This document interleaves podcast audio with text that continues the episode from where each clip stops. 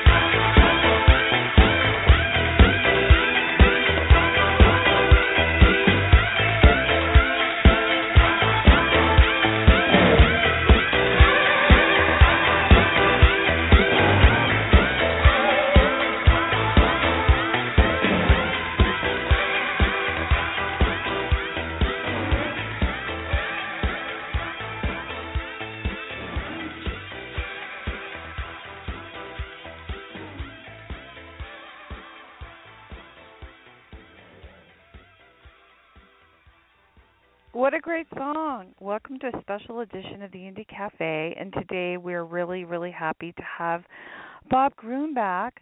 And we're going to be talking about his newest book, See, Hear Yoko. And that obviously was Yoko Ono. And that was Walking on Thin Ice, which is a really cool song if you really listen to it. It's got some really good beats in there and some really good sounds. But the main reason we really want to do this show today is because Bob, um, along with um, the voice of Austin, Texas, Jody Denberg, um, released a book, See Hear Yoko, which was originally conceived for Yoko as a birthday present.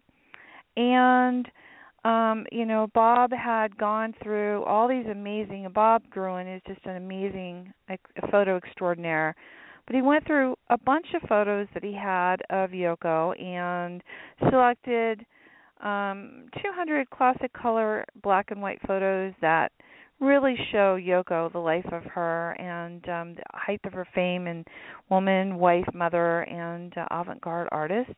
And uh gave that to her as a present and they have decided to publish this amazing book so there are some um just you have to you had to have been there to have the photos. And so I'm sure there's a lot of stories behind the photos. And so I know that I'm going to bring Bob on real quick. And also Spencer Drake with the Indie Cafe who will be with me on this show.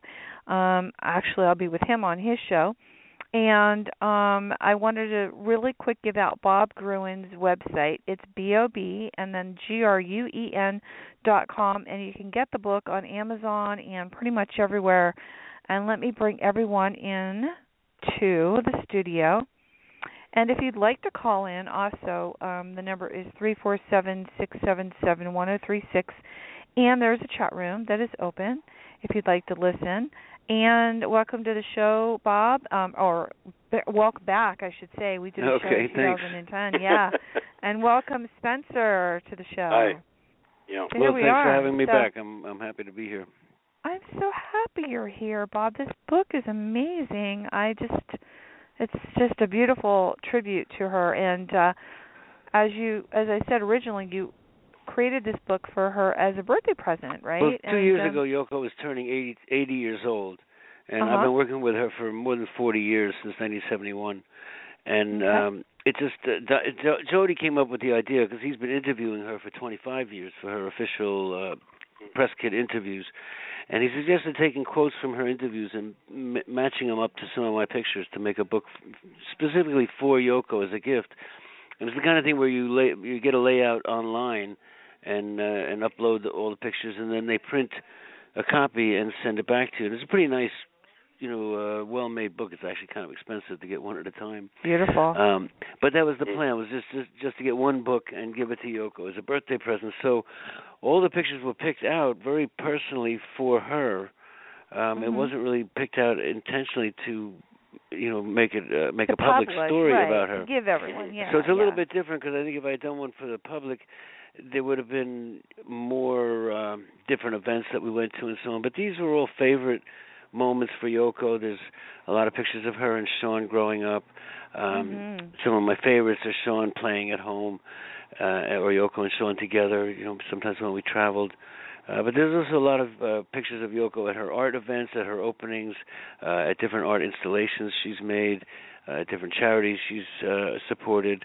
And so it's a real well-rounded selection of pictures. Um, but like I say, they were all picked personally for things that were, you know, fond memories and things that she would like. Um, and then she liked it so much, in fact, that uh, a month later she asked me to publish it. And then a month after Wow. that, she, her lawyer called up and said, "Yoko wants me to ri- remind you that she really means you for you to publish this." Uh, and then Jody actually great. knows somebody who works with Johnny Depp. And Johnny Depp Uh-huh. has his own imprint uh, publishing company Uh-huh. distributed by HarperCollins. So it's actually on the Infinitum Nihil, Johnny's label, uh, distributed by HarperCollins, and it's out now, hopefully everywhere. No, it it is everywhere. And you know, real quick, you said in 1971, and that was Spencer's question and my question. How did Hmm. you get introduced to the Lennons? We want to ask you that. um, How well, I first saw them in 1971 at a benefit at the Apollo Theater. Uh, Mhm. which I didn't know they were going to be there. I went to see uh, uh, Aretha Franklin performing. Uh, it was a benefit for the families of the prisoners who were injured in the Attica prison riot. And when Oh, I walked wow. in, I heard them announce John Lennon, Yoko Ono, and Plastic Ono Band, and I felt like I'd been struck by lightning. I couldn't believe I was in the same room as John and Yoko. Wow. And I ran to the front and took some pictures, and then when they were leaving, I took some more pictures, and they were standing around the. You know, a lot of people were taking little instamatic uh, t- snapshot kind of things, and at one point, John said, "Everybody's." You know, to always taking our picture. We never get to see these pictures. What happens to these pictures? And I knew that they had moved into the village, literally around the corner from me, here in Greenwich Village. Uh, they lived on Bank Street, and uh, I said, "Well, I live around the corner. I'll show you my pictures." And John said, "You live around the corner? We'll slip them under the door." And I didn't actually slip them under the door. I rang the bell, and Jerry Rubin answered the door, which I thought was kind of funny. it sort of freaked me out a little. Uh-huh. Um, and he asked if they were expecting me, and I said no. I just want to leave this for them. And and later, Yoko kind of mentioned that that was a bit mysterious because everybody wanted to meet them, and nobody just gave them something and left. And but I was busy. I was doing things, and I actually met them. um it was a couple of months later. I was involved in one of the first books of rock and roll photography called uh, Photography of Rock, and the writer who was writing the biographies for the book, Henry Edwards, he liked me and liked my pictures, and uh, he said he was writing a story about the Elephants Memory Band and who were backing up John and Yoko, and they were doing it, and he was doing an interview with them, and he asked me if I would come and take the pictures, and I said be happy to, and uh, I remember actually meeting him at a hotel where they were doing the interview, so people wouldn't have to come to their house. And uh, I walked in, and he said that they had just woken up and they weren't expecting a photographer, and um they were a little cranky, but I should wait a little while. And he said, I'm sure they'll wake up and they'll feel better, and they'll let you come up and they'll let you take pictures, and they'll probably like you and they'll like your pictures, and you'll probably end up becoming their friend and working for them for years. And I just said, yeah, right, okay, I'll be in the bar. Let me know when you're ready, you know. Um, and he came and got me about 20 minutes later, and uh, I went upstairs. I remember being extremely nervous. I was walking down the hall shaking, going, "Oh my God, I'm going to meet John and Yoko." uh, and I realized I was shaking too much to take a picture, so I stopped and I took a breath, and I realized the only way it would work is if I just did what I did and they happened to like it.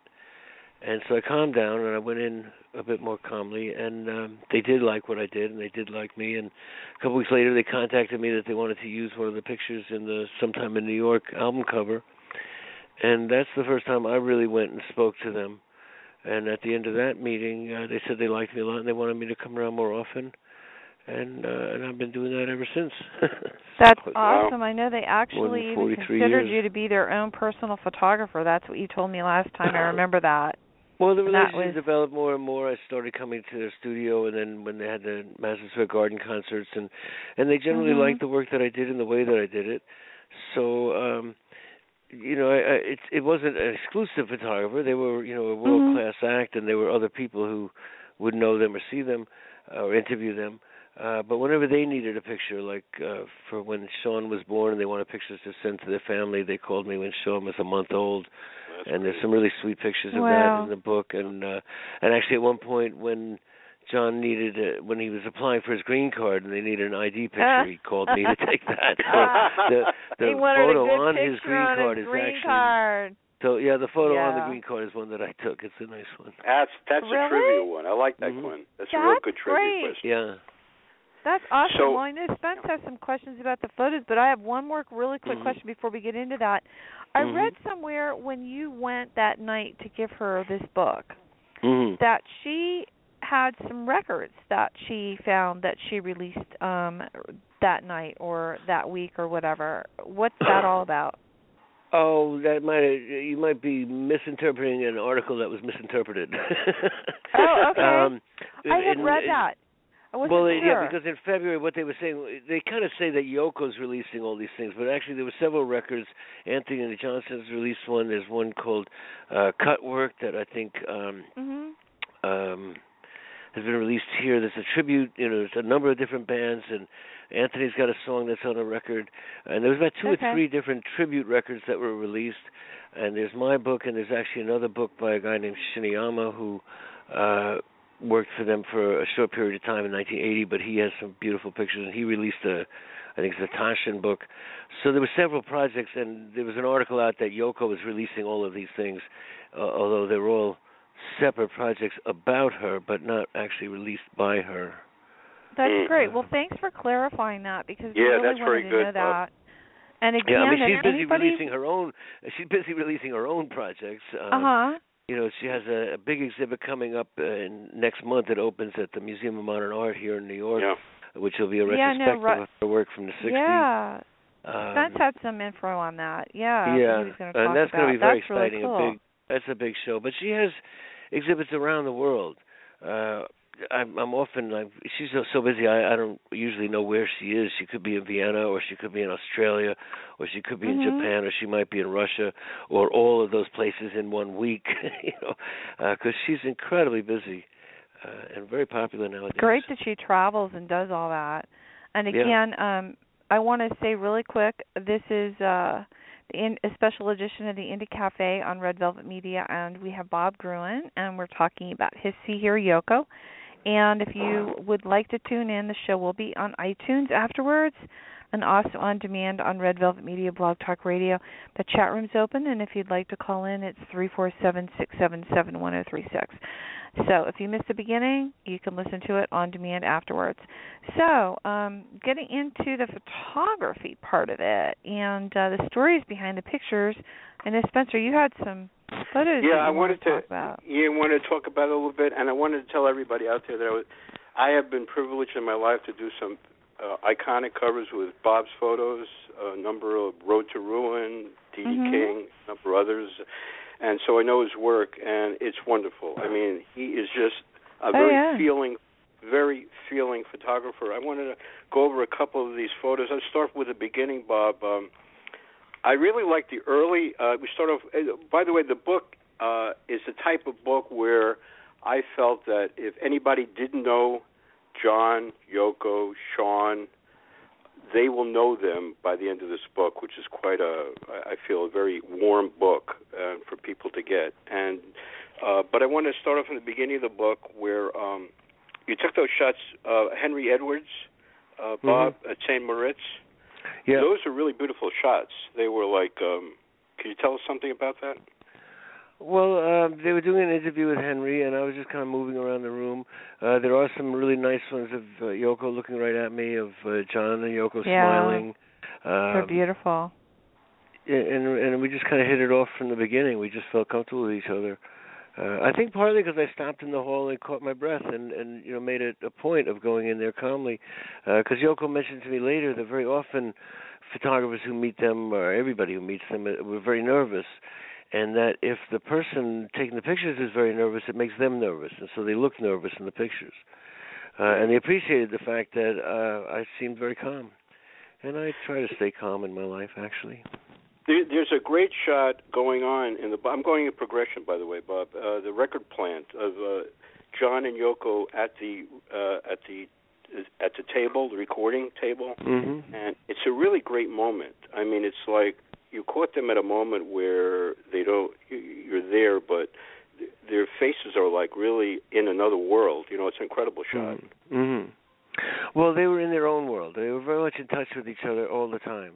I mean, they lived in reality around them, but they always had this special connection with each other. Uh, there's another picture in the book there where they're facing each other with their arms around each other um, that we kind of call John and Yoko in love, and uh, because they look very much in love, and that was a very calm, connected moment in the midst of chaos when they were rehearsing for the Mm. concert at Madison Square Garden, and there must have been uh, 60 or 70 people all around them with engineers and electricians and movie people and musicians and roadies and everybody all going at once, and they just always stayed in touch and stayed calm and connected to each other.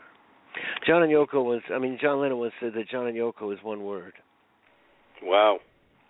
There, there's a shot here of them during rehearsals at Fillmore East Mhm. at the One and One concert. right. uh, which is an amazing also some and by the way ladies and gentlemen i'm i'm only picking several shots the whole book is just filled with amazing Looks shots amazing. i don't want to feel that these are the only Well, shots a- Yeah. after, after more than 40 years, I have a lot of pictures of Yoko, so we tried to pick out some of the best ones. yeah there's a great uh also another series is great on the uh it looks like on the boardwalk uh bank street bank street pier. That's not a boardwalk. That was the dock, the pier that used the to be out here the in the pier yeah River. those are beautiful beautiful color And and that's at the dawn, one, we walked one, out there on the pier when, after a long night working in the studio, and went to the Pink Teacup for breakfast, and then took a walk on the pier. Oh, yeah, it's beautiful. Mhm. And one thing I noticed about you, and this is really true. Uh, there's another shot of John and Yoko at the recording of approx- approximately Infinite. Universe, Infinite Universe. and it's the back yeah. of their heads. And I, I'll tell you something; it's an incredible shot. I mean, it's the Mhm. back of their heads, but it's an amazing shot.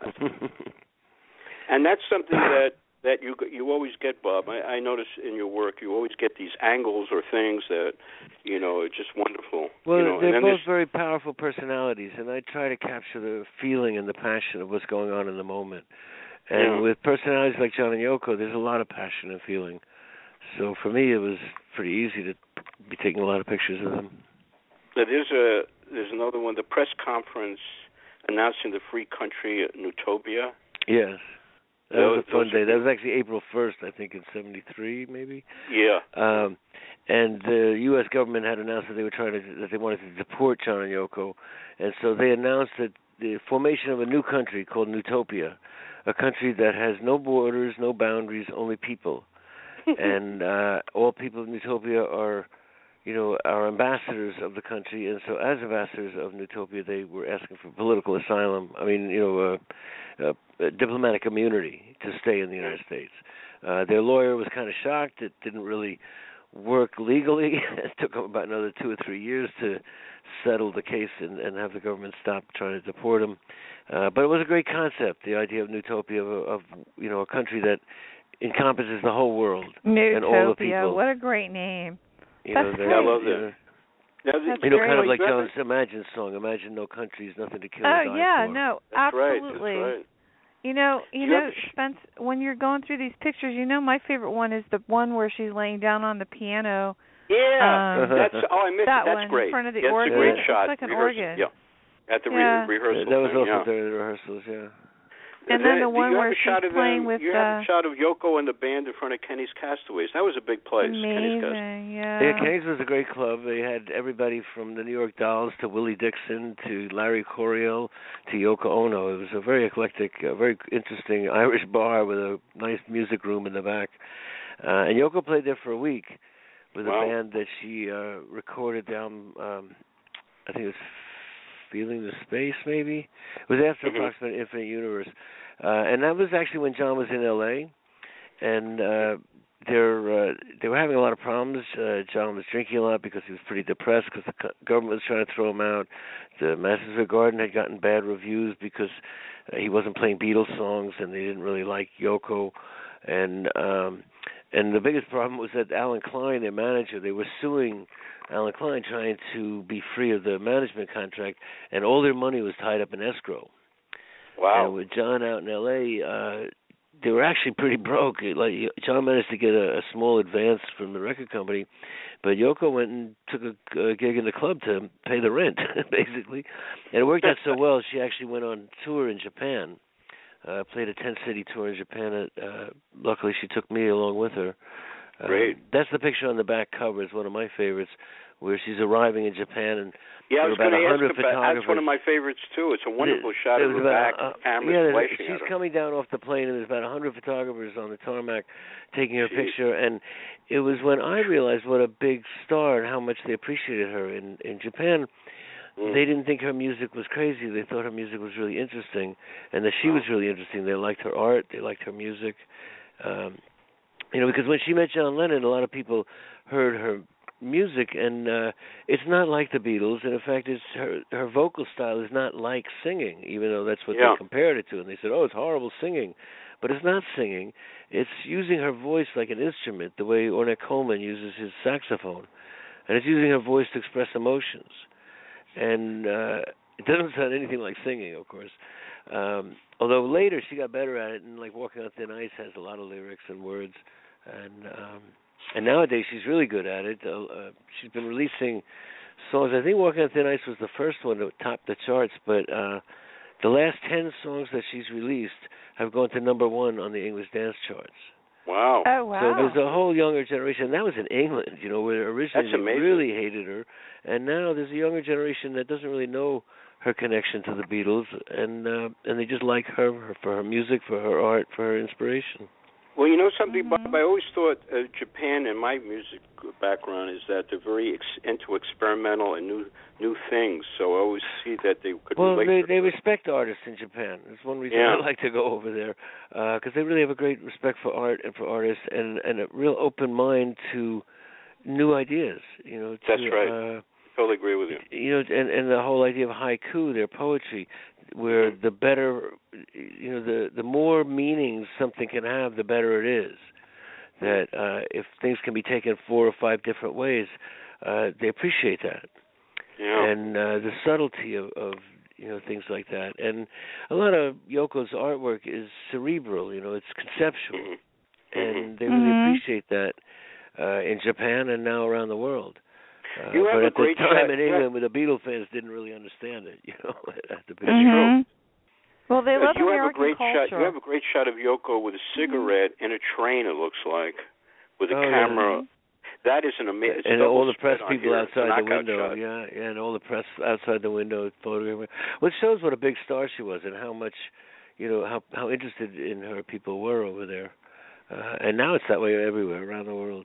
Um, and there's so many things she do does that even though it's major, in some ways it's off the radar. You know, uh, Mhm. when they had the Olympic Games in in Italy, uh, you can see this on YouTube. Yoko actually opened the games uh, by giving a short talk, and then they played the song "Imagine." Um, I Wow. saw that. I yeah, saw that. See, that's amazing. That's amazing. yeah. Well, That's there's all kinds of amazing, events that that Yoko does, like major events like that, that just seem to you know be under the radar somehow. Uh, but I- she's I getting always more and more think popular. Luckily, really- she's Yeah. luckily Hold on. she's living long enough to appreciate that people are finally catching up to you know what she's about. Yeah. You know, because for years John Lennon said that Yoko Ono was the most famous unknown artist. That everybody knew who she was and nobody knew what she did. So Right. finally they're finding out what she does. You know. Th- That's Well, good. you know That's her good.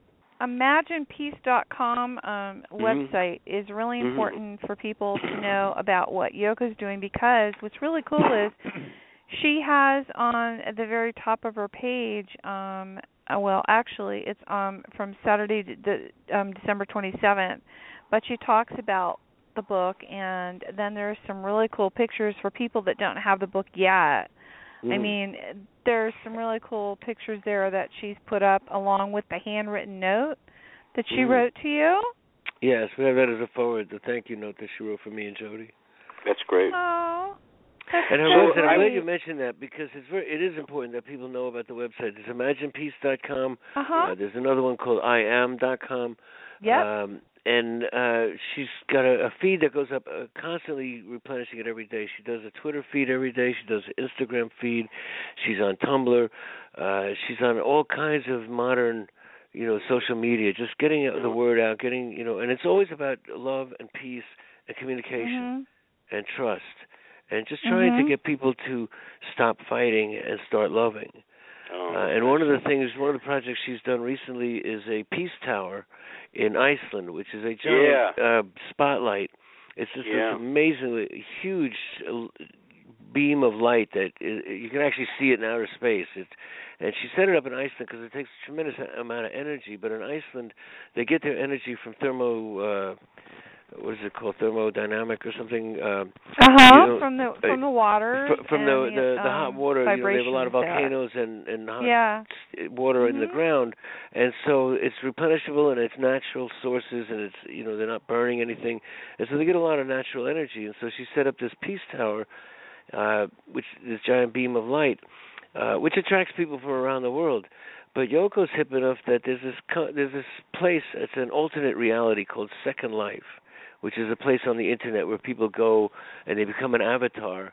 We and did I this, in- did- Holly. I did. And Holly, I we did. did I did Spencer's art. I did Spencer's uh, 45 album. I did a whole thing there. Oh, yeah, your and album I covers actually, on Second Life. Second Life I is huge. actually There's helped millions. to build the um. Well, we there's built millions the- and millions of people Peace around Tower. the world. Uh, I well, went they, to the oh, you opening did that. for that.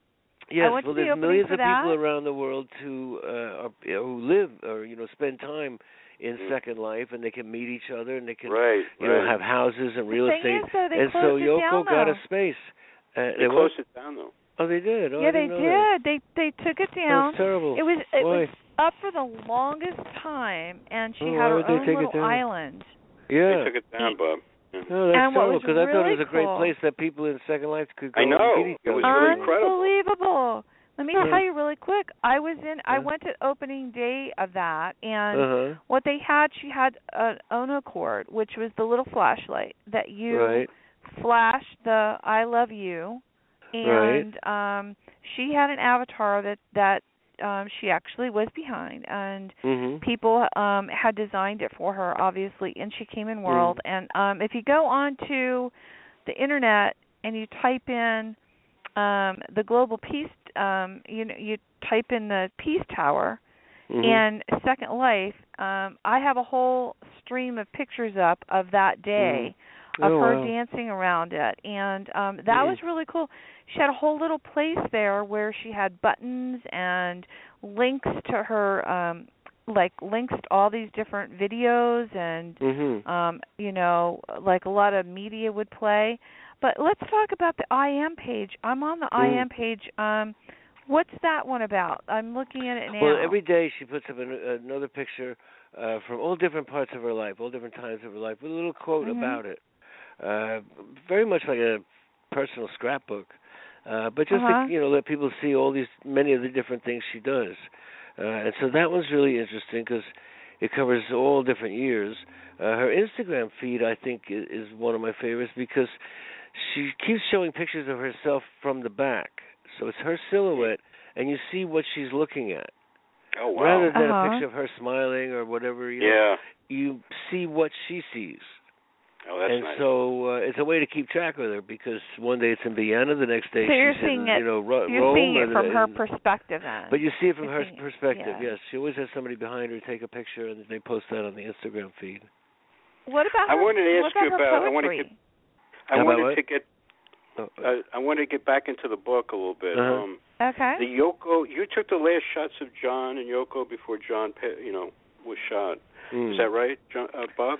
Uh, I didn't do the very last photos, no, but those were done two days before he died. He did and another photo and then session I have the a day. book 545 which a lot of your works in, but Mm. D- Is there a is there a sleeve with the last shoot that you took in that book, or uh, I think you did? That's part of that series. Is that, is, or am I wrong about that?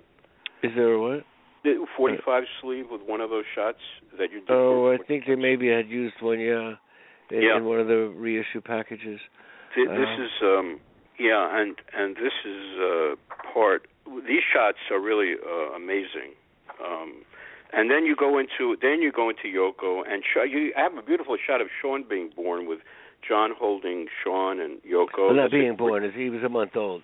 Uh, Month but old, yeah, right. Jo- It's John is giving him a bottle and changing his diaper, and uh, you know, it, it's it's it was really sweet. I mean, you can see John holding Sean, and he's got the biggest smile ever, uh, and uh, you know they had a really good time with that. Uh, what's interesting in the book is that there's 30 more years after John passed away Mm. uh, that Yoko continued to go on, continued working. There was a period, a very dark period of mourning uh, after he passed. It was a very difficult time, uh, but Yoko came out of it. You kind of see her getting closer to Sean and starting to spend time with him, and then she, he grows up into becoming a fantastic musician who becomes the leader of her band. And yeah, they I mean, shows I saw him the world. play. I saw him play in Brooklyn, Bob, too, uh, and um, yeah, two years ago they I met played him at after. He's yeah. great. Oh, who's Sean? Yeah. Uh Yeah. he's got his own band called Ghost. He plays uh Mhm. around the world now. That's why he's not doing so much with Yoko anymore. He's promoting his own band. But Yeah. two years ago they played at the Brooklyn Academy uh with a uh, reunion of the original Yoko uh, Plastic Ono band with Eric Clapton and Klaus Voormann and Oh wow. uh, uh Jim Keltner and Mhm. Sean kind of led that band as well and uh, and that was really cool. That that's what's nice about this. You go through this whole thing where you see Sean growing up, literally. You know. oh, very much so. Sean, at the end of the book, Sean is older than John is at the beginning. Yeah. Yeah. Uh, it, it spans more than four Really? years. yeah, it's it's. Uh, well that's true Yeah. that's true it, it takes one it, of my it favorite covers a long shots of period. Yeah, one of my favorite Mm. shots of one of my other favorite shots is the one where Yoko's sitting at the piano playing Mm. um piano with him. yes. That's a pretty cool photo. Sean learned a did a lot of music. Um, he's one she of looks those so kids. proud. Well, she's very proud of him. He's a wonderful kid. She's done a great job raising him. Uh Mhm. he, he's quite, you know, uh intelligent and he, you know, but he ha- and polite and he handles himself well. He's very, you know, open with people, but you know, he, he knows how to deal with the public. Uh, but he's one of those kind of people who can just pick up almost any instrument and you know, if somebody just shows him one or two things, he can play proficiently. He, he could play the saxophone, the piano, the bass, guitars, all kinds of different instruments. He would just pick it up, figure it out, and start playing. Yeah, he's really good. I saw him out in He's a real Brooklyn. Uh. Bob, he's a great guitarist. Yeah. Absolutely. Yeah. Fantastic guitarist that people don't know. They got to see the group. But the, you know, and the last shot in the book of Yoko and Sean is unreal. That shot is another beautiful Mhm. shot. The last shot in the book. It's a perfect shot to end the book. It's a gorgeous book, and I suggest anybody who's out there should get this book on history alone. And the beautiful Mm-hmm. work of Bob and uh, the writing of Denberg, you know, um, and also the the writing of the book is very cool too, Bob. You know, Uh-huh. the writing. Well, it's not, those it's not the writing. I mean, Jody interviewed Yoko. All the, The all of the yeah. words are Yoko's Yeah. own words, uh, referring. Uh, it wasn't done, you know, specifically for the pictures. We went through the interviews and found quotes that would relate to the time. Oh, that's so good. uh, relate to the pictures. It's an interesting project for me because, in you know, for 40 years working with Yoko, I always worked with her. And Mm. any project I did that you know concerned her, we went over you know very carefully went over all the pictures together. Uh, Yeah. And in this case, she wasn't involved in making the book. It was something that I did with Jody, and uh, my assistants here helped me pick out all the pictures and put it together. My assistant Hannah Torsen uh, did the layout. Uh, and we Mhm. didn't. It's, it's something we didn't show to Yoko first for approval, Yeah. which is something I always do. But since this was a kind of a surprise gift for her, uh, we made it ourselves, and that's why I was really pleased that uh, there was nothing she wanted to change. When she asked me to publish it, I asked her if she was sure she wanted it to go out in the form it was, if there was any, you know, anything she wanted to hold back or change. And at 1st Mhm. she's she, at first she she just says, "Oh no, it's beautiful." Then she says, "Oh well, maybe I should look at it again." Uh, but then she came back and said, "No, no, it's perfect. You can do it just the way it is." And she didn't oh, change great. it at all. That's a crowning Um, achievement. We went and changed a little bit. The only changes we made was that we added more information to the captions. Because oh when we made it that's for really Yoko, cool. uh, there was nothing in there she hadn't seen before. There were no surprises. Uh, Yoko sees everything I do with her, and um, so there's nothing she hadn't seen. Uh, but for the public, we had to identify more of the people and the places, and, and you know make it very clear who was who and what they were doing. Oh, awesome. Did, you know, uh, I want to ask Ju- you did what, you, what did Julian? Did you get feedback from Julian Lennon on this on the book? Not on this. I haven't seen him in the last month or so. It's only been out about a month or so. Yeah, yeah, yeah. I, I generally run into Julian, you know, from time to time, and I haven't seen him since this came out. I, I, Right. you know, certainly as soon as I find out where he is, we'll send him a copy. Yeah. Well, you know, Bob, I want to ask you while you were making this book and creating, well, well, you were creating this gift for her, let's say. Um and I know your heart went into it because you had to pick the pictures that you wanted and and the ones that you thought reflected certain moments and things that you thought she would find like, you know, when you buy a birthday present for someone, it's really something very personal. So a Mm. lot of personal love and, And Yoko's somebody who has a lot of things. It's hard to find a present for her, you know. Yeah, no, no, no. That's why you kind of have to make it yourself. You know? Yeah, I know. So I want to ask you when you were putting these together, were there any were there any times um putting this together, any experiences or emotions that you felt while you were putting it together that you want to share with our listeners? Uh, well, just that it was really fun to go back over all the times and remember some of the Mhm. you know, our trip to Hungary, where I mean, she played in Budapest and uh, Ljubljana and uh, Yugoslavia and London, and and it was just you know fond memories for me as well as Yoko. Uh, so I, I mean, like I bet. said, there were no surprises, but it was you know a really nice diary to put together to remember all the good times. It's, Did uh, you, Bob, um, tell it's, And and You you know the thing that's lot of- interesting is, is throughout the book there's a lot of pictures of Yoko smiling, which very Uh-huh. often in public when she's making an appearance is usually very serious uh, because she's uh, you know often s- supporting uh, you know serious causes, and people don't realize what a sense of humor that Yoko has, and Right. that being with her it can be a lot of fun. and you know, I always tell people you couldn't live with John Lennon if you didn't have a sense of humor. You know. Oh yeah, Um, that's what I and heard. she that's certainly what I heard. does, and she she can be Yeah. as funny and as you know cynical and funny as as John was, and um, and I think that shows in the book. Absolutely. And the you know, book's I on worked. Amazon Hey, Bob, I don't know if you know it. I other worked on the. I Bob, I worked on the Mm. Imagine Trade Is, You know, with Oh. Alco. Uh-huh. That's how I started, really? and I, I worked with my friend and with Al um, Steckler. yeah, Uh-huh. and so and so that's how I started. I met John and Yoko twice, and uh, it was a wonderful experience in my life. But just, uh, but you've been with them forty years, right? Forty. Uh, yeah. Since, That's a long uh, well, time. more than that, since '71 actually. When '72 when we really started working together. So that's 43 years. Amazing.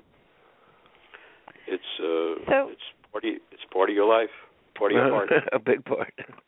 Yeah, Big no. part. So now, you know, Bob, when you have been working on, uh, I know that we want to talk about your current projects too, because I was looking on your website that you have um, some things coming up um, May 29th through June 18th. You're having a Rockers Photos exhibit in Helsinki. Yeah. Um, uh, Rockers Photo, and also you did the See Hear Yoko book signing. Where was that done? That was at uh, um, Bleecker no, we Street. didn't do the book signing yet. Actually, it's coming up April 28th. Oh, cool. We're going to do That's a it. book signing uh, with Yoko at the Okay. Bookmarc store, the Marc Jacobs store here on in New York on Bleecker Street at 11th Street, and that'll be uh, April 28th uh, from 8, 6 to 8 p.m. next about a week and a half from now. And now, Um, will books be available in- there for them to buy, or um? and yeah, oh yeah, could- yeah. That's the whole Okay. point. People come and buy a book there and have Yoko and myself and Jody will be there as well to sign the books. Uh, I think that might be the only time that all three of us will be together doing a book signing. Um, and then I have the exhibit coming up in Helsinki that opens at the end of May. I'm going to have Mhm. another exhibit that's coming up, I think June 20th, that opens in Toronto at the Liss Gallery. And Okay. uh, we've just made a commitment to be at a Beatle Fest in Liverpool at the end of August. Oh wow, Have an exhibit Wow. there. you're a busy man. the museum called the Beatles Story. You Um, mentioned yeah, the there's a MoMA bunch of things going on right now, uh, but uh, the MoMA exhibit is going to be amazing because uh, it's, you know, like I say, so many people know who Yoko is and they don't know what she does. Right. And if they go to the exhibit, they'll get a good idea of, uh, you know, the kind of ideas she comes up with and and what her sense of humor is like. There's a, la- a lot of humor in her artwork. Mhm. Yeah, I'm going to see. I'm looking forward to that, Bob. I'm telling Mm. you, I'm going. I'm going there. I'm looking forward to that. I'm doing a media coverage on it. You know, Oh, very cool. so I'll be very, very cool. You'll be there. You'll be there Mhm. opening night. I know. I hope right. so. yeah. Yeah, you'll be there, man. You'll be there. I'm just so glad. That'll be So great. You know, um, is she going to now during this uh, book signing that you guys are going to be doing? Um, what are the hours again, so we can let our listeners know again? Uh, it's at the Marc Jacobs store called Bookmarc. It's Uh-huh. on uh, Bleecker Street at the corner of 11th Street, and it'll be on May um yeah April 28th uh, from Okay. 6 to 8 p.m. There. Six to eight p.m. Okay. Yeah. And if people do already have the book, they can bring it, and you'll you Uh, and Yoko. They, they're not supposed to bring it. They're actually uh, they're, they're limiting it to books uh, to having Yoko sign books that they are bought there at the store that night. Um, some a lot of times when Yoko has an event, people sometimes show up with a shopping bag full of things for her to sign. oh my God! And so it, it's a little awkward for somebody who just has one book that they have bought that they'd like her to sign, but they do limit it to books that are bought there that night. Uh, Okay. So that That's she good doesn't get overwhelmed with uh, requests.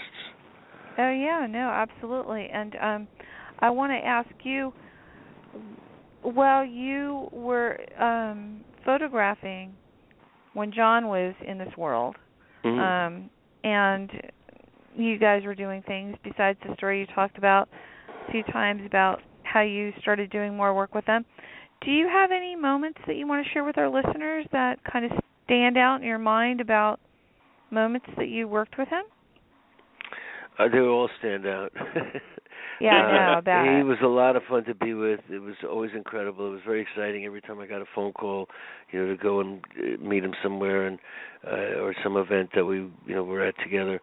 Um, going to the Statue of Liberty certainly was a fantastic day. It was an Oh, idea I had to dramatize the case when the government was trying to throw him out of the country, and I thought that we should be welcoming artists like John Lennon, not trying to throw him out. And I mentioned it to him, and he thought it was a good idea. So uh, we went down there. It's not something I set up in advance with passes. I, I didn't even go out and do a test shoot or anything. I just mentioned it to him, and the next day we took the ferry like regular tourists and went out there, and uh, it was actually. Uh, the the problem when I got there is that the the Uh-huh. statue is about 600 feet high, or anyway, it's like super high, and you know John was like a normal person, about six feet, and to try to line them up so he didn't look tiny in front of this massive statue. Right. Um, and you can only get so far back because it's an island, and even at the very edge, the statue looks Wow. gigantic. so every time I see that picture, I thought, man, how did I pull that off and get them to look in in the right perspective like that? Um, but that was a great time uh, when he played at Madison Square Garden, and uh, I was about ten feet away while he and Yoko were playing the piano, and he was singing Imagine. Uh, that stands out in my mind. Um, wow. there, there was a nice spring day. I took him to the Untermyer Park up in Yonkers, nearby here, in New- you know, just outside New York City. Uh, we took a walk in the, this beautiful park. That was another great day. But they were all great days. Seeing him so happy holding his new baby was Oh. probably the the best. So because he Yeah. was just so happy that day. Well, your picture, Yeah, the now- picture, the picture you took of them shows that, Bob. I'm telling you, Mhm. it expresses that. You know. Go ahead. Well, Holly, I want to. I no, no, no. It's okay. I just wanted to say to Bob that um, we're really happy that you were able to be here again today because I know that your schedule is always busy. Um, are it's you be- working better to be busy any... than be bored, you know. it's better to be busy. I know. Are you working on any new books that we might be seeing soon? Uh, there's actually several other projects. I'm glad you asked. Uh, the Yoko book is the one that's out now, but in about Uh-huh. another month, I think at the end of April, uh, the Clash book that I made 15, or no, 10 years ago. Wow. Uh, I made a book of the all my pictures of the Clash. That's being reissued uh, in a new deluxe version with a box cover, and every book will have a signed print in it. Uh, I'm still frantically trying to sign all the prints, but who's the uh, publisher, Bob? it's Bob, being published by? Music Sales Omnibus Okay. uh, in in London, and uh, th- but it should be available nas- internationally. Um, and that's supposed to come out, like I say, in a few weeks. Uh, it's just titled "The Clash: Photographs of Bob Gruen." Uh, there is a reissue of my John Lennon book that's also being put, uh, done again. Um, that was published uh, about 10 years ago as well, I think 2005. Uh, I forget, it's 2015. The Clash book was in 2001, so almost 15 years ago. wow. Uh, but the John Lennon book, it's called John Lennon: The New York Years, uh, and that book I have a lot of pictures, but also a text that I wrote of what it was like to know John and the time that we knew each other when he was living here in New York for nine years. And Mhm. uh, that'll be reissued in the fall. It's the same title, John Lennon: The New York Years, but it has a new cover, and we've added about 24 new pictures and 16 pages. Uh, so it's a revised edition, and, and uh, that'll be out in the fall. You know what I have? I have two copies that you gave me a long time ago, signed paperbacks from Mhm. Japan on Led Zeppelin and what was the other one? There was a series of four books that I did with a company called Jam in the late 80s. right. They were great. Uh, and I did a John Lennon book, and there was John Lennon, the Led Zeppelin, the Sex Pistols, and the Clash. And, Would that uh, be reissued? Would you think No, that- I don't. I don't know if that company's even still around. They come up occasionally. They show up on eBay. Uh, but I don't think I'll tell you something. If people in listening in get those books, they're amazing books. I have two copies here. I mean, Hmm. I have two of the books. They're wonderful. They were really nicely made, and it's actually the only Led Zeppelin or Clash or Sex Pistols books that I have out. Uh, no, Wow. it wasn't Clash. It was Led Zeppelin, Sex Pistols, John Lennon, and Rolling Stones. Rolling Stones. and it was the only public Rolling Stone book that I did. Um, Wow. I wish somebody would reprint that. I, I did a book that was um, a limited edition book for Genesis of my Rolling Stones pictures, but there's never Uh-huh. been like a publicly available, you know, normal yeah, copy of, of The all gorgeous. my Rolling Stones pictures. books. So That's awesome. So you worked on a Genesis book? Did you? Uh-huh. Um, I Genesis haven't seen the Genesis book yet. Uh, Pardon well, no, that was years ago. Um, I did a John Lennon one that came out in 2000. Oh, no, in 1995.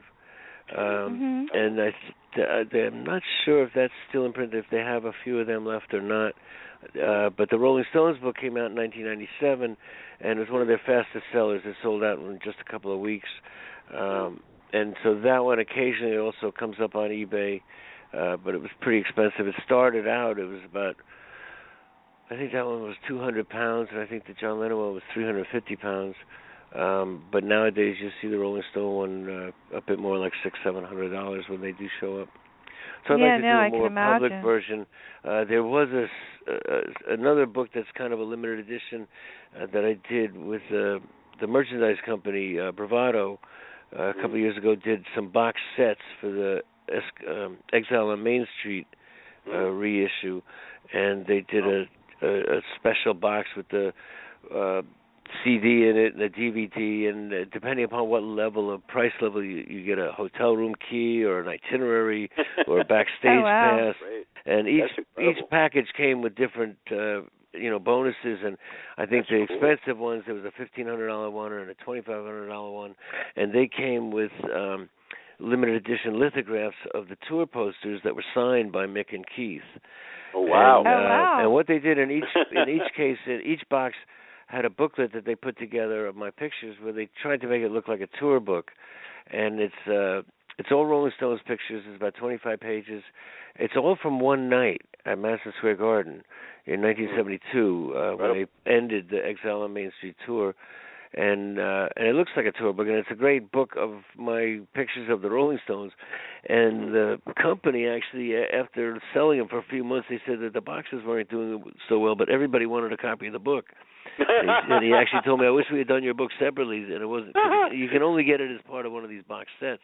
That's but he said, great. i wish we had done it separately as a book. And so i'm hoping one of these days a publisher will uh, show up that wants to do it. It's it's actually pretty difficult to find a publisher. That's why we were lucky with this yoko book that johnny depp liked it and brought us to Yeah. HarperCollins because photo books are expensive. They're uh when you make a book of words you're printing only with black and white. Which is you need just black ink on a not very expensive white paper.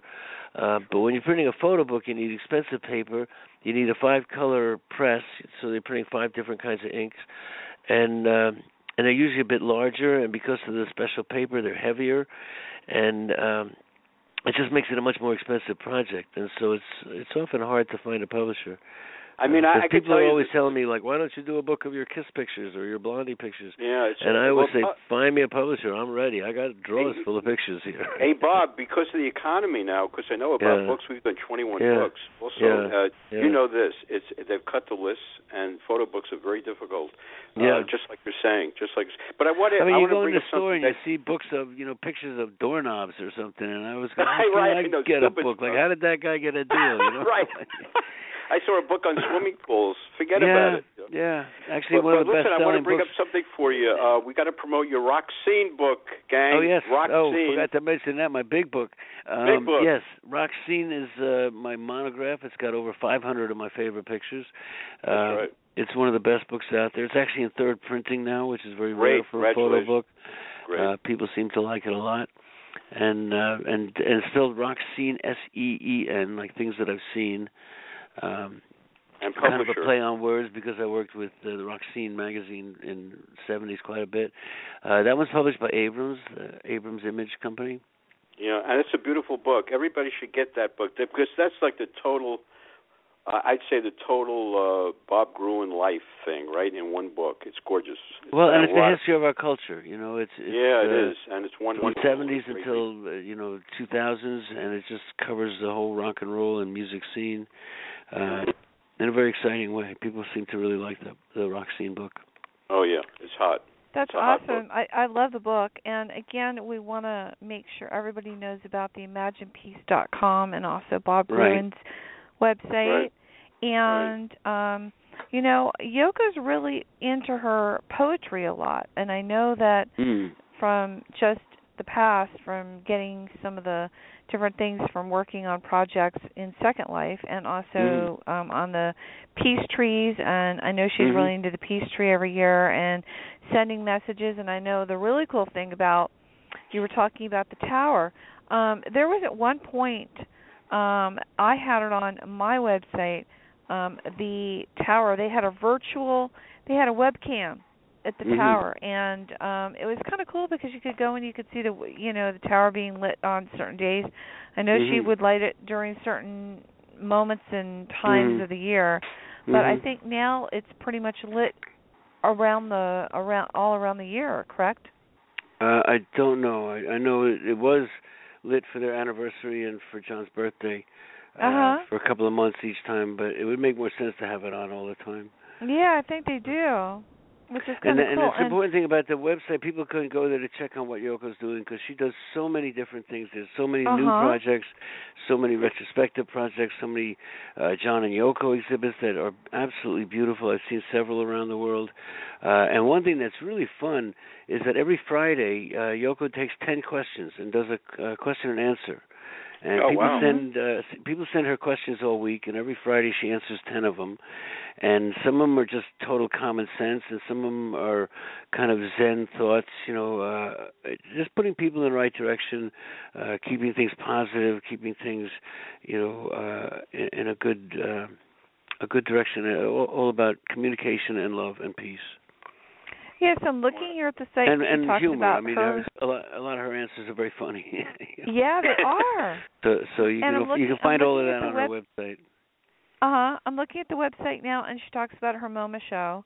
That's going to Mhm. be the one woman show, ni- Mhm. um, 1960 to 1971, May 17th to September 7th, 2015, Mhm. at MoMA, which um, Spencer said you're going to be going to that. And then um, she has um, a book out called Infinite Universe at Dawn, Mhm. which is a um is signing every book in her limited edition for 1500 copies worldwide there's only 1500 that are going out on this and then Wow. obviously her C Yes, that that's the one from uh, Genesis Publications.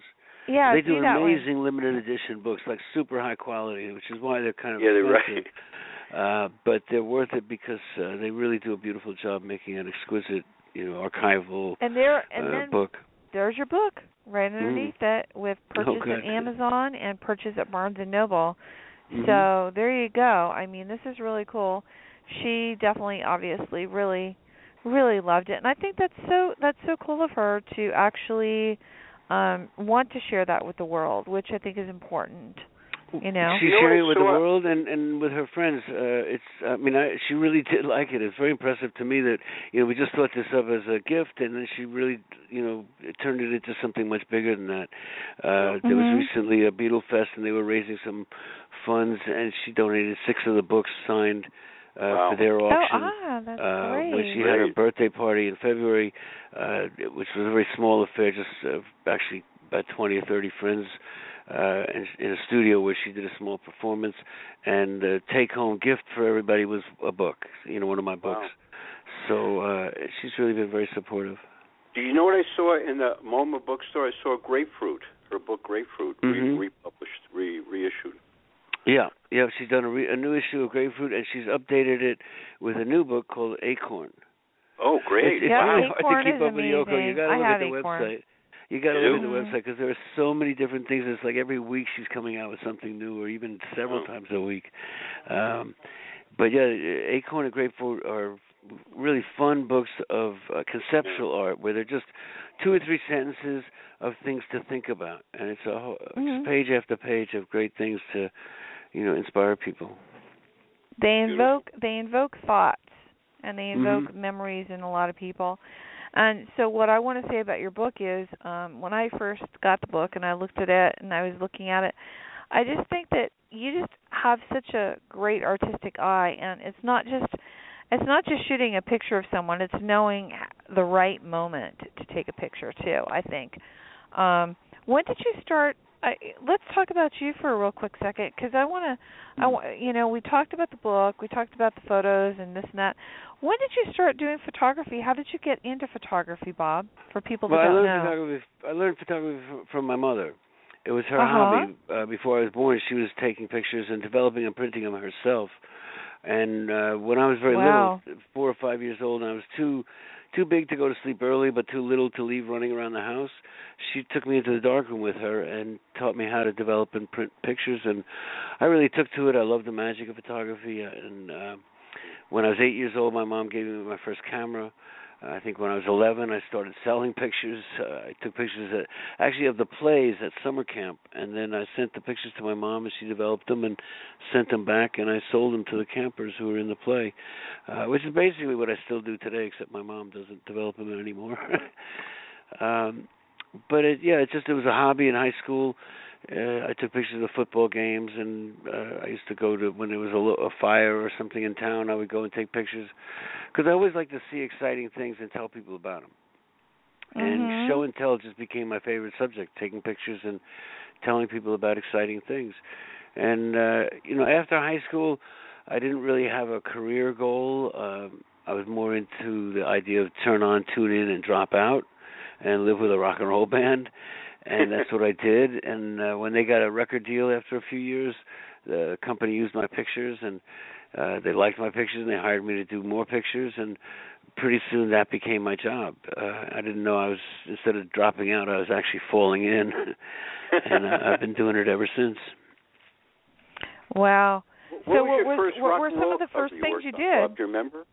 Yeah, I Um, want to know what. Well, the first thing I did, uh, like I say, taking pictures of my friends' band. Uh, they were, they had different names every time they changed drummers. They changed names, but they were eventually called the Glitter House. And Bob Crewe, uh, was a renowned, uh, legendary producer. He saw them and he- Yeah. he made a record with them. And uh and they actually sang the vocals for the movie Barbarella that Bob Crewe made the soundtrack for. Uh so that was the earliest stuff and then although actually my very first photo pass I went to the Newport Folk Festival and I wasn't really working for anybody yet, but I, a friend of my mom's had written a letter, and I managed to bluff my way in and, and get a photo pass for the Newport Folk Festival. And that was the year that Bob Dylan uh, played with an electric rock band. That was a very controversial moment. So Oh, I have wow. some nice pictures. Uh, I have some pretty good pictures from that night. Um, but I didn't really sell any pictures until around 1970. Uh, a friend of ours uh, said that we had to go see Ike and Tina Turner because they were just an amazing, amazing show. Mm. And we went, and I totally agreed. I mean, Tina Turner was phenomenal. Ike is an amazing musician. Uh, we went back a few days later because they, they were playing several shows around the New York area. And we went back a couple of days later. I brought my camera and I took some pictures. And and uh, at the end of the night, uh, I mean, at the end of the show, Tina danced off stage with a strobe light flashing, and I wasn't sure how to take a picture of it. I didn't actually know where to focus or what the exposure would be or what the timing. And I just took a chance because I had three or four frames left in the camera, and I took a chance and took a, a one second exposure to see if I could get a couple of images of you know with the strobe flashing. And Right. one of the pictures just really captures. Uh, it's kind of like the nude descending the staircase, the Duchamp painting, uh, because it really just captures several different, like five different images of Tina in the one picture, but it really captures the excitement and the energy Right. that's Yeah. Tina Turner and um and we went to see them again at another show a few days later and I brought the pictures with me uh basically to just to show my friends. And as we were walking out of the concert and I had the pictures in my hand, uh my friend uh, saw Ike Turner walking from one dressing room to the other and literally pushed me in front of Ike and said, "Show Ike the pictures." And that moment my life changed because he Wow. stopped and he looked at the pictures and he liked them and he immediately took me in the dressing room to show them to Tina and Wow. Tina liked them and I couldn't believe I was standing there actually talking to Tina Turner um but they liked my pictures and um Great. pretty soon we started working together uh, my very first album cover was a picture of Tina Turner that I did uh, when they took me to LA about 8 months later and um and that that just opened up all kinds of doors and I started meeting more and more people and it was because of that that in by only 2 years later in uh, the end of uh, I mean actually a year and a half later by the end of 71 I was included in the book uh, rock you know the photography of rock Mm. uh, and through that I met John Lennon and that certainly opened up all kinds of other doors for me right. uh, and one So thing just your led to the other Whole uh. I actually met whole the the New York. uh, I met the New York Dolls because they had the same manager as the Elephant's Memory. I met Mm. the Elephants because I Uh-huh. met John Lennon. Then I met the Wow. Elephants. They had the same manager, and uh, I remember somebody in the office said like, "Oh, you got to come and see this other band we manage. They're called the New York Dolls." well, New York Dolls became like part of my family right. and we spent a lot of time together. I did several album covers for them. Uh, there's a DVD I did two of them out now. Actually, we we edited. I did a lot of footage with a what do you call it, a Portapak, uh, a very simple black and white video camera that was modern science. I mean, it's a modern wonder back then. Uh, now it's really kind of primitive. But we made a lot of videos of the New York Dolls, and that's out as a DVD called uh, New York Dolls uh, All Dolled Up is one of them, and Looking Fine on Television is the other one. And uh, and there's also a DVD of all my work with uh, Ike and Tina Turner. Really? That's called Ike and Tina on the Road, 1971-72. And uh, you know, there's a film, What's Love Got to Do with It, that showed why Ike and Tina broke up uh, which was very good reasons that they broke up. It was a very Mm. important film. But if that film shows why they broke up, I think my film shows why they were together in the first place. right. Uh, because they were an absolutely amazing act on stage, they are. and I don't think there's any other footage publicly available uh, that shows what they were like. And so, any fans of Ike and Tina should certainly see that video. You know what? I remember Bob the CBGB Fest where I was speaking with Danny Fields, and remember that Mhm. night, and you brought your photographs in, Mhm. and I so all I remember I was seeing all these Bob Gruen photographs on the wall. They're absolutely amazing. Mhm. The, the Ramones stuff. That that is if people want to get into seeing, uh, they're part, a very big part of my life. The Ramones. You got you got to see, and Bob's too. You got to see Bob's photographs of the Ramones. They're amazing. Every Well, they were a great band, out. you know, they full of energy, and uh, I, I always had a great time. There, was- there was no Ramones moment that I didn't enjoy. you know, Yeah, uh, they were fantastic. great shots. Well, you know what I wanted to ask you, Bob, um, with all the different projects that you've worked on, all the different people that you've been able to work with and stuff like that. Um, what have been some of your highlights that you besides with working obviously with John Lennon, like you said, that was just like a dream come true. You came in the room and there you were. It was like almost a surreal thing. Mm. Mm. Um, what else uh, really resonates with you? I mean, what other people have you worked with that really, really made you uh, have that aha moment there? Well, I've had a lot. I'm kind of lucky that way. Uh, I mean, certainly every show of Ike and Tina Turner was fantastic. Uh huh. Um, and uh, the same thing with the New York Dolls. They were the most exciting and fantastic until I met the Clash, uh, who were also uh, every single show they ever did was sold out, and uh, Clash, every show they did was powerful and and inspirational. And I always had a good time. And, and getting to know the Clash again, kind of like family. I went on two bus tours across America with the Clash. Um, I went on the bus across America with the Sex Pistols. That was kind of fun. Um, wow. and you know it, it's just one thing after another uh, through the 70s through the 80s and 90s uh, that's when I, at the end of the 90s I met Green Day uh, I've been friends with them for close to 20 years now I'm looking forward to Mhm. seeing them next week actually at the Rock and Roll Hall of Fame they're finally being inducted uh, along with my yeah, friend that's what Joan Jett uh, so it's kind of a big year to go and see two of my friends get into the Hall of Fame um, Well, you're going to be uh, a but I, I keep trying to have fun. you know, there's a new band called the Strypes, S T R Y P E S. Mhm. The Strypes from Ireland, who are about 17 years old now. I've uh, heard about them. Who are fantastic. They They're really capture the spirit that. and the energy Oh. of early rock and roll. And uh, Wow. you know, they might look a little cocky, but they're not cocky. They're just confident uh, because Hmm. they're just so talented. The Strypes are amazing. I So I you know, totally it keeps on going. Uh, talking rock and about. roll. Yeah, rock and roll is not going to die. It keeps going, and there's always something new. As I meet people all the time say, "Oh, I wish I was born in the '70s. I was born too late," and I don't think they're born too late. You know, in the '70s we had a lot of pop music that we didn't really care for either. Uh, but you had to go and find the Clash or the Sex Pistols or somebody really interesting, and I think that that's true today too. That there's a lot of you know, uh, let's say music that I don't really follow, you know, kind of that's much more pop music, uh, which is very popular. That's why they call it pop music. Um, Yeah. But I find, you know, a band like the Strypes or you know Green Day still playing. Uh, Joan Jett still does shows. Iggy Pop is out there. Um, they're still fantastic. But there are new young groups like the Strypes, and uh, there was a band called the Sex Slaves that was a good, great band that I loved for a couple of years. Um, there's a lot of you know new things to go out and, and see all, all the time. You just have to look That's for true. it. And now it's it now it's getting a bit harder because the music uh, instruments and recording ability has become so uh, available to everybody. I mean, the price of instruments and amplifiers has gone down, and the ease of recording and you know making professional quality recording in your bedroom. Uh, so there's so much more out there that it's uh, harder to find something you know that you can relate to, that you can like. But it's there if you look for it. It's awesome. Well, you know, you sounds like you're like super busy and you've got a lot of really good things going on and you know, you've been there and you've seen a lot. So again, today's show, this is a special edition of the Indie Cafe on Red Velvet Media Blog Talk Radio and we've had Bob Gruen on along with Spencer Drayton myself and we're going to be wrapping this show up and um uh we have another track that we're going to be playing at the end. And before we end the show, Bob, I wanted to ask Mm. you: Is there anything that you would like to share with our listeners? Because I know we've kept you on the phone for quite a while. I'm sorry about that. That's okay. we That's wanted okay. to talk to you. We had a lot of questions, and this book is amazing. And well, uh, I'm glad your to be other able to work, I mean, we love the Great book, Bob. work. Love the book.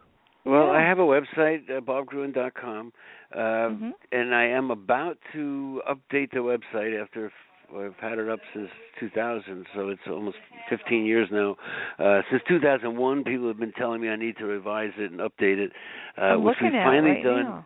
uh, but we've finally done it. We have a whole new uh, a whole new version coming out uh, just in a couple of weeks. We we just got a few Uh-huh. more tweaks, and then it's going to be a, much better website. You'll be able to search through everything, and there's a lot of my uh, history and a lot of the newer pictures. Uh, if people go to my website and they look at the uh, feature called Photo of the Day, they'll see Mhm. all the pictures that I've done in the last uh, 15 years. Sort of Yeah, Bob looking Gruen at that. the- and, and that that has all the pictures, you know, Bob in the 21st century. So it's not just all the old pictures that I have. I have a lot of new pictures as well, because you know life keeps going on, and I keep going on with it. Luckily. Well, you know, I, I'm looking here. You've got a lot of. You've got a lot of. I mean, on on your older on your website, your current website Mm. that you're just getting ready to Mm. revamp. You've Mm. got the Joe Strummer photo page, um, Mm. where you've won awards. I mean, you've won lots of awards. Um, the Green Day. That um, keeps Rock happening. Spearhead- Pardon me. Now, that keeps happening. I'm lucky that way. In, in December, uh, that I know keeps we gave me a happening. John Lennon uh, oh my God. Real Love Another Award, award. and then uh, actually on May 6th, there's a really Uh-huh. good organization called Her Justice, which is an Uh-huh. organization of lawyers that provide their time pro bono for um, legal aid to domestic violence victims who need help getting Oh, wow. protection and Oh, that's separation and child custody, and and they Yeah. provide that. And uh, I've been donating pictures to them for a number of years, and so Really? on May 6th this year, Good they're getting. I'm getting an honor. Uh, I'm one of the honorees for the benefit this year. Great. That's How great, did that Bob. happen? Uh, How'd you get involved in that? Uh, well, I heard about it and I thought it was a really good organization, and um, and in fact, uh, one of the founders of the organization is also a founder of the Aperture uh, F- uh, Foundation, a big photography Uh-huh. organization. Yeah, yeah, yeah. And so Uh-huh. one of the ways that uh, Her Justice raises money is that they always have a silent auction of photographs and a live auction of some special photographs. And so uh, I've been donating to them for some time now. Oh, that's Uh, so great. They picked me as one of their honorees this year. Really? Congratulations, Bob. That's really what else great. are you? What Yeah. other um what other foundations are you involved in, Bob? Uh, well, there's one called uh, Food Bank of New York, which actually Okay. feeds a lot of people here in New York City. They feed over 300,000 people every day. Uh, people don't realize how many people in New York, uh, you know, are in dire straits, and if you don't have uh, food, you don't have strength to go and help yourself do anything else. So I think that That's right. you know, feeding people is one of the basic necessities of life. So I, I support the food bank, and um, there's a number of different organizations that I try to support whenever I can.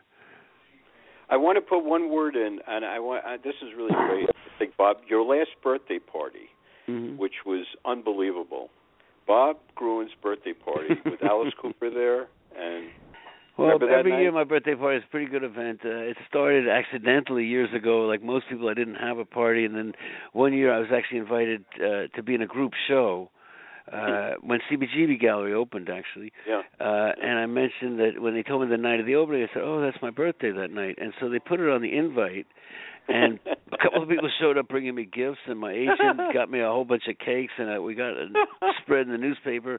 And the following year, my agent said, "You got to have another party." And I said, "What do you mean? I didn't even have a party. That was an opening. It wasn't my party." She was, "Well, you got to have a party." I hear And I hear about your He has birthday it every party, year. Bob. I, I kind of every started year. it, and it, it's become quite a tradition. I think it's a co- been it's a whole trip. Everybody out there, uh, Bob Gruen's birthday party is a trip every year. I, This I think this one, year, I think I was this year will be the 25th year actually that we're doing it. But last year year is going to be hard to top because Oh, there yeah, was a benefit in town, and Alice That's Cooper right. and uh, Green Day and Debbie uh, Harry. Cheap Trick and Debbie. there- All these people were in town Yeah, for they that. all showed up. They And all a friend of mine, uh, actually Jesse Malin, organized the whole thing because Jesse Oh, that was called. He great. said, Yeah, "You got to Jesse, come to this benefit." And I said, "Oh man, it's the night of my party. I can't get out. I can't go to a benefit."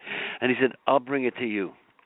oh, and uh, and So he told Jesse put all everybody, and I made a couple of calls myself. But um Alice came down and he sang 18, and Billie Joe sang "Sheena is a Punk Rocker" and "Jail Guitar Doors," and uh uh we had a whole bunch of people. I- Robert I was- Gordon hey, sang, Bob. and uh Bob, I was there, and I was talking to Richard uh, uh, Richard Barone. You know Uh-huh. Richard Barone, yeah, and he's telling me he says he says Spence, there's going to be a lot of people here tonight. You're going to you're going to see a lot of people here tonight. well, and then what uh, I, yeah.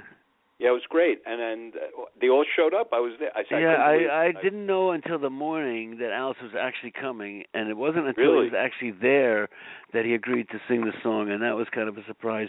Uh, the funny thing to me is that some people who were there earlier, who left at ten or eleven o'clock, 'cause I think Alice got there around eleven thirty, Right, they all uh, missed and it. and the people who were there earlier, they called me later and said, "Man, that was a great party." And I said, "Did you see Alice?" They went, "Oh my God, Alice came!" You know, and they didn't even know about that part. I was talking to So- Al, and and then Stevie Van Zandt shows up too. Stevie Van Zandt showed up. Yeah, little So Steven was there. Little Uh, it was Sil great. Sylvain. It was a Yeah, it was so a lineup. And, it was and a lineup. actually, Alison and Jamie from the Kills were there, and Debbie was there. Uh, Yeah, it was quite a cast of characters we had. It was. It was great. It was a great Uh, night. You should have more like that, Robert. That's can gonna have be a more tough. like that. Alice singing 18 is gonna be a tough act to follow. I don't know what I'm gonna do this year, you know. But uh, we'll have a party. I am planning on continuing this tradition, so They're we'll great. see what happens. I hear about your parties and I hear Uh, about, you about um it. the cake. I heard about Uh-huh. the cake this year. well, we try to get a good one. Someone it- said there was a good cake. Oh, it was a That's good cake. It was a delicious Yeah. cake. Well, you oh, yeah. Yeah, we always have a good cake. And In fact, someone sent me a. uh It was like a f- big flower, uh, you know, uh what do you call it? You know, bouquet that people give you, but it was all bananas. It was a Oh, it was a arrangement bouquet, of yeah. bananas, a fruit uh, display uh, uh, of all Uh-huh. bananas. It was about three feet high. There there must have been more than a hundred uh, bananas in it, and they got eaten during the night. By the end of the night, they were all gone. I was like amazed. Yeah, it like, was wow, a big they went bowl. through the whole I thing. saw that. Right? Bob, there was a I huge saw that bowl of bananas. Yeah. That's awesome. Yeah, that you, was- well, you never know. know, we never know what you're going to be doing, and you Yeah. know, we know Right. we're, you're going to have another party. So um, well, I just want take to it thank one day you. at a time. You know. no, totally. I want to thank you for being here today and um, oh, my pleasure. Taking time out of your busy schedule because I know it's like what three, four, it's like seven something there now. No, it's six Or fifteen. six? Oh, it's early. What's Yeah. the weather like there today? Saturday. You're in New York, It's still right? cloudy. It's been cloudy all Yeah. week. Uh, It's what we call a nice spring day. You know, the April showers. They're supposed to bring some flowers, I hope, because tomorrow is going to, supposed to be sunny. Though finally, we'll see the sun again. Thank it's been a Well, very long hope. winter here, and actually, in most of the whole east part of the country, it's been a long winter. Uh, Yeah. So we're Mhm. waiting for the sun. Well, I know. Actually, I that's mean, one of Yoko's songs, "Waiting for the Sunrise." That's right. I, I, I, I saw that song. Yeah. Mm. So we're gonna end the end the show with a song called um "Waiting on the D train. Waiting D for the D train. Yep. Uh, and you it, want it to really tell us shows a little bit Yoko's about that vocal song? style. Well, it shows Yoko's vocal style and how she uses, uh, you know, the that vocal style to uh to express different emotions and feelings, and uh, it's a really good one. I think this is the one, one of the ones that went to the top of the English dance chart. Oh, wow. Uh, I thought we could share that with the people. yeah. Well, we'll do that. Okay, well, I want to thank everybody for listening. And again, if you missed the beginning of the show, the show will be available afterwards on iTunes and also on demand on Red Velvet Media Blog Talk Radio under the Indie Cafe. And I wanted to say, say, uh, Shay, say real quick um, on the 17th, um, uh, we are going to be having um, Mara Massey. Is that how we say the name? Spence? Yeah. Yeah. Marla Massey. Mara Massey on the And 17th. Tom, uh, Thomas Docker and Dom Uh and huh. Thomas. And then on the 22nd, we're going to have Lee Stewart um, from Phil Freeway. And then on the 24th, I'm going to be having um, a couple special guests, and we're going to then have Willie Nile on. So this is going to be a Oh, really he's busy cool. month. Yeah. So yeah, Willie Willie's such a great, great. Willie's coming back, love. Great stories. Cool. Yeah. But um, I want to thank you so much for taking time out of your day because this was a really really important show for both Spencer and I to do and Well, it's my um, pleasure. for everyone it was listening great, to this Thanks. show. We want to thank you all for listening and um and it's the weekend when you are going to hear the show hopefully and uh don't drink and drive and have a beautiful weekend. okay. And with that, we're going to end with uh waiting on the All D right. train. And Spence, you and I are going to skip pop culture news today. Okay. Okay, is that cool? Next next show. Yeah, we'll do it the next show. Okay. All right, cool. All right, great. All right, Thank Bob. you. Hey, Thank you have so a much good day, for being Robert. here, I'll see you Okay. soon, man. All right, I'll thank see you. you. Okay. All right. Here you guys go. Bye. All right. Okay. Bye.